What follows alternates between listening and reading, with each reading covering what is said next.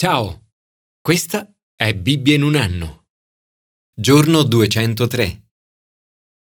Una delle mie preghiere più frequenti è aiuto. È anche una delle preghiere più comuni nella Bibbia.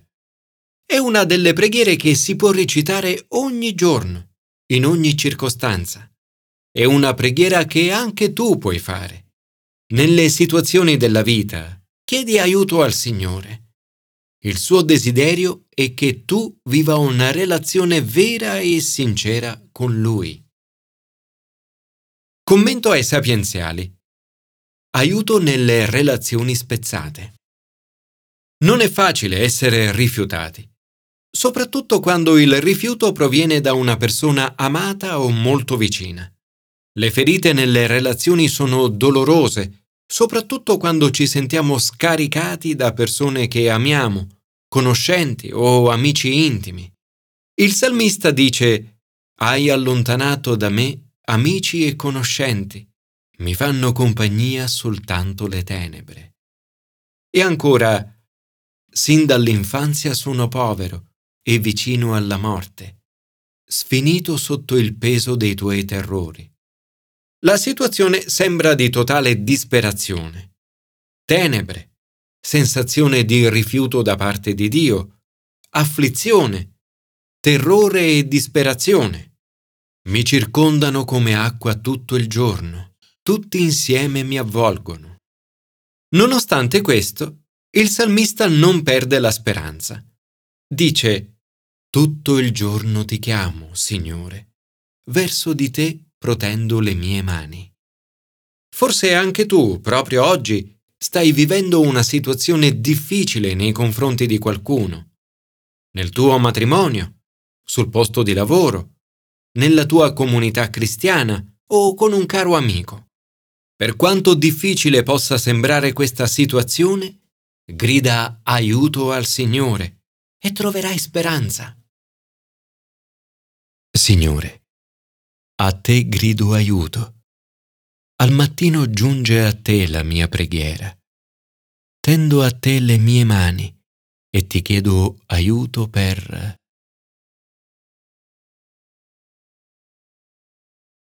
Commento al Nuovo Testamento. Aiuto nella lotta contro il peccato. Ti capita mai di rimanere intrappolato o intrappolata in cattive abitudini? O in peccati da cui vorresti liberarti ma non riesci a farlo? Ti capita mai di decidere di non fare qualcosa ma poi di farla lo stesso? Paolo scrive Non riesco a capire ciò che faccio. Infatti io faccio non quello che voglio, ma quello che detesto. Continua Dunque io trovo in me questa legge. Quando voglio fare il bene, il male accanto a me. Infatti nel mio intimo acconsento alla legge di Dio, ma nelle mie membra vedo un'altra legge, che combatte contro la legge della mia ragione e mi rende schiavo della legge del peccato che è nelle mie membra. E ancora, io so infatti che in me, cioè nella carne, non abita il bene. In me c'è il desiderio del bene, ma non la capacità di attuarlo grida Me infelice. Chi mi libererà da questo corpo di morte? Nel brano di ieri Paolo ha detto che siamo liberi dalla legge. Nel brano di oggi anticipa alcune obiezioni che sarebbero state probabilmente sollevate contro di lui. Una di queste è sta forse dicendo che la legge è peccato?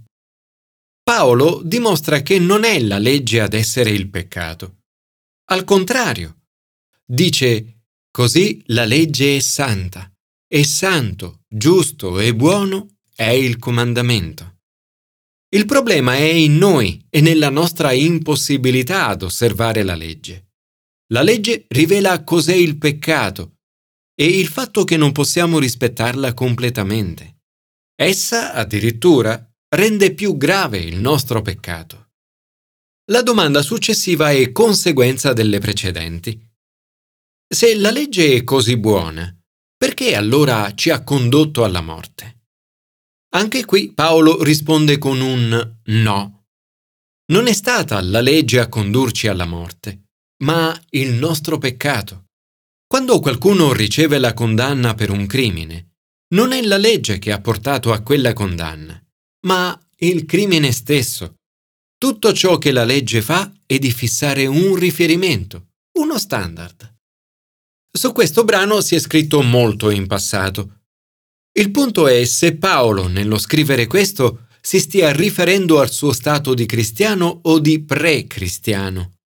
Il brano è chiaramente autobiografico, ma lo scritto parla in generale e riguarda la condizione di tutti gli esseri umani che vivono sotto la legge. Potremmo vedere questo brano come la descrizione del cristiano che non vive ancora nella pienezza della potenza dello Spirito, ma che lo vorrebbe oppure come il grido dell'essere umano che nel corso dei secoli desidera vivere secondo lo Spirito. Paolo ci ricorda che la legge di Dio è santa, buona e giusta. È inoltre spirituale. Eppure, nonostante la legge, ci troviamo a fallire. Sappiamo infatti che la legge è spirituale, mentre io sono carnale venduto come schiavo del peccato. Non riesco a capire ciò che faccio. Infatti io faccio non quello che voglio, ma quello che detesto. Per un cristiano la differenza tra il prima di diventare cristiani e il dopo non è un commettere o no il peccato. Prima peccavo e ora non pecco più.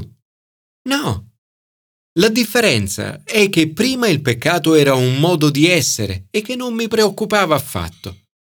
Ora il peccato è qualcosa che riconosco come male e che non vorrei più commettere. Quando pecco provo dolore e rammarico. E non tanto perché ho deluso me stesso. Certo anche per questo, ma soprattutto perché avrei voluto compiacere a Gesù e invece ho la sensazione di averlo deluso. Se anche tu senti questo, sicuramente conosci bene questa battaglia quotidiana contro il peccato. Rendersi conto di questo è un segno importante che siamo veramente cristiani. Paolo grida aiuto e si chiede chi mi libererà da questo corpo di morte. Ma lui conosce già la risposta. Dice siano rese grazie a Dio per mezzo di Gesù Cristo nostro Signore. La chiave di lettura di questo brano è probabilmente nelle due parole io dunque. È vero, da soli siamo schiavi della legge del peccato, ma la storia non finisce qui. Paolo parla infatti della grande liberazione che lo Spirito Santo porta nella nostra vita. Se guardo me stesso come cristiano in termini di appartenenza a Cristo, mi accorgo che non sono libero dal peccato. Lo stesso è se mi guardo come cristiano nel mondo. Anche qui mi accorgo che non sono libero dal peccato. Ma se guardo a me stesso come cristiano, potenziato dallo Spirito, mi rendo conto che sono libero di vincere il peccato. John Newton ha detto, non sono ciò che dovrei essere. Non sono quello che vorrei essere. Non sono quello che un giorno sarò. Ma per grazia di Dio non sono quello che ero una volta. Signore, a te grido aiuto. Riempimi con il tuo Spirito Santo oggi. Ho davvero bisogno dell'aiuto del tuo Spirito Santo per condurre il tipo di vita che so che vuoi che io conduca. Commento all'Antico Testamento. Aiuto per la guarigione. Dio vuole portare guarigione nella nostra vita. Il popolo sa che se tornasse veramente a Dio, Dio lo guarirebbe. Se desideriamo la guarigione di Dio, dobbiamo gridare a Lui con il nostro cuore. In questo brano Dio si lamenta del suo popolo. Dice, non gridano a me con il loro cuore. Si fanno incisioni per il grano e il vino nuovo e intanto si ribellano contro di me. I primi tre versetti del capitolo 6 ci parlano del doloroso processo con cui il Signore ci riporta a sé quando ci allontaniamo da Lui. Nonostante questo, il popolo non riconosce il suo peccato e non si pente in profondità. Osea traduce in parole la superficiale confessione del popolo. Il vostro amore è come una nube del mattino, come la rugiada che all'alba svanisce. Queste parole evidenziano il fatto che a Dio non interessano le azioni esteriori, ma il cuore, poiché voglio l'amore e non il sacrificio, la conoscenza di Dio più degli olocausti. A Dio interessa che viviamo in relazione con Lui, una relazione che viene dal cuore. Dio si lamenta. Dice, Nessuno si preoccupa di ricorrere a me. L'umanità vuole essere indipendente e si dimostra arrogante. Non ritornano al Signore loro Dio e malgrado tutto non lo ricercano. Egli dice, li volevo salvare, e intanto si ribellano contro di me. Dio ci dona la guarigione e il perdono per tutti i nostri errori, ma per ricevere questo dobbiamo gridare a Lui dal nostro cuore. Joyce Meyer ha detto, la guarigione emotiva non arriva facilmente e può essere piuttosto dolorosa. A volte abbiamo ferite ancora infette e prima di poter guarire completamente dobbiamo aprire queste ferite e rimuovere l'infezione. Solo Dio sa come farlo correttamente. Per lasciare che Dio guarisca le nostre ferite, è importante trascorrere del tempo con Lui nella Sua parola e attendere la Sua presenza. Vi garantisco che lì troverete la guarigione. Signore, oggi voglio fare esperienza di Te e continuare a conoscerti meglio. A Te grido dal profondo del mio cuore per la guarigione e il mio risveglio. Aiuto, Signore.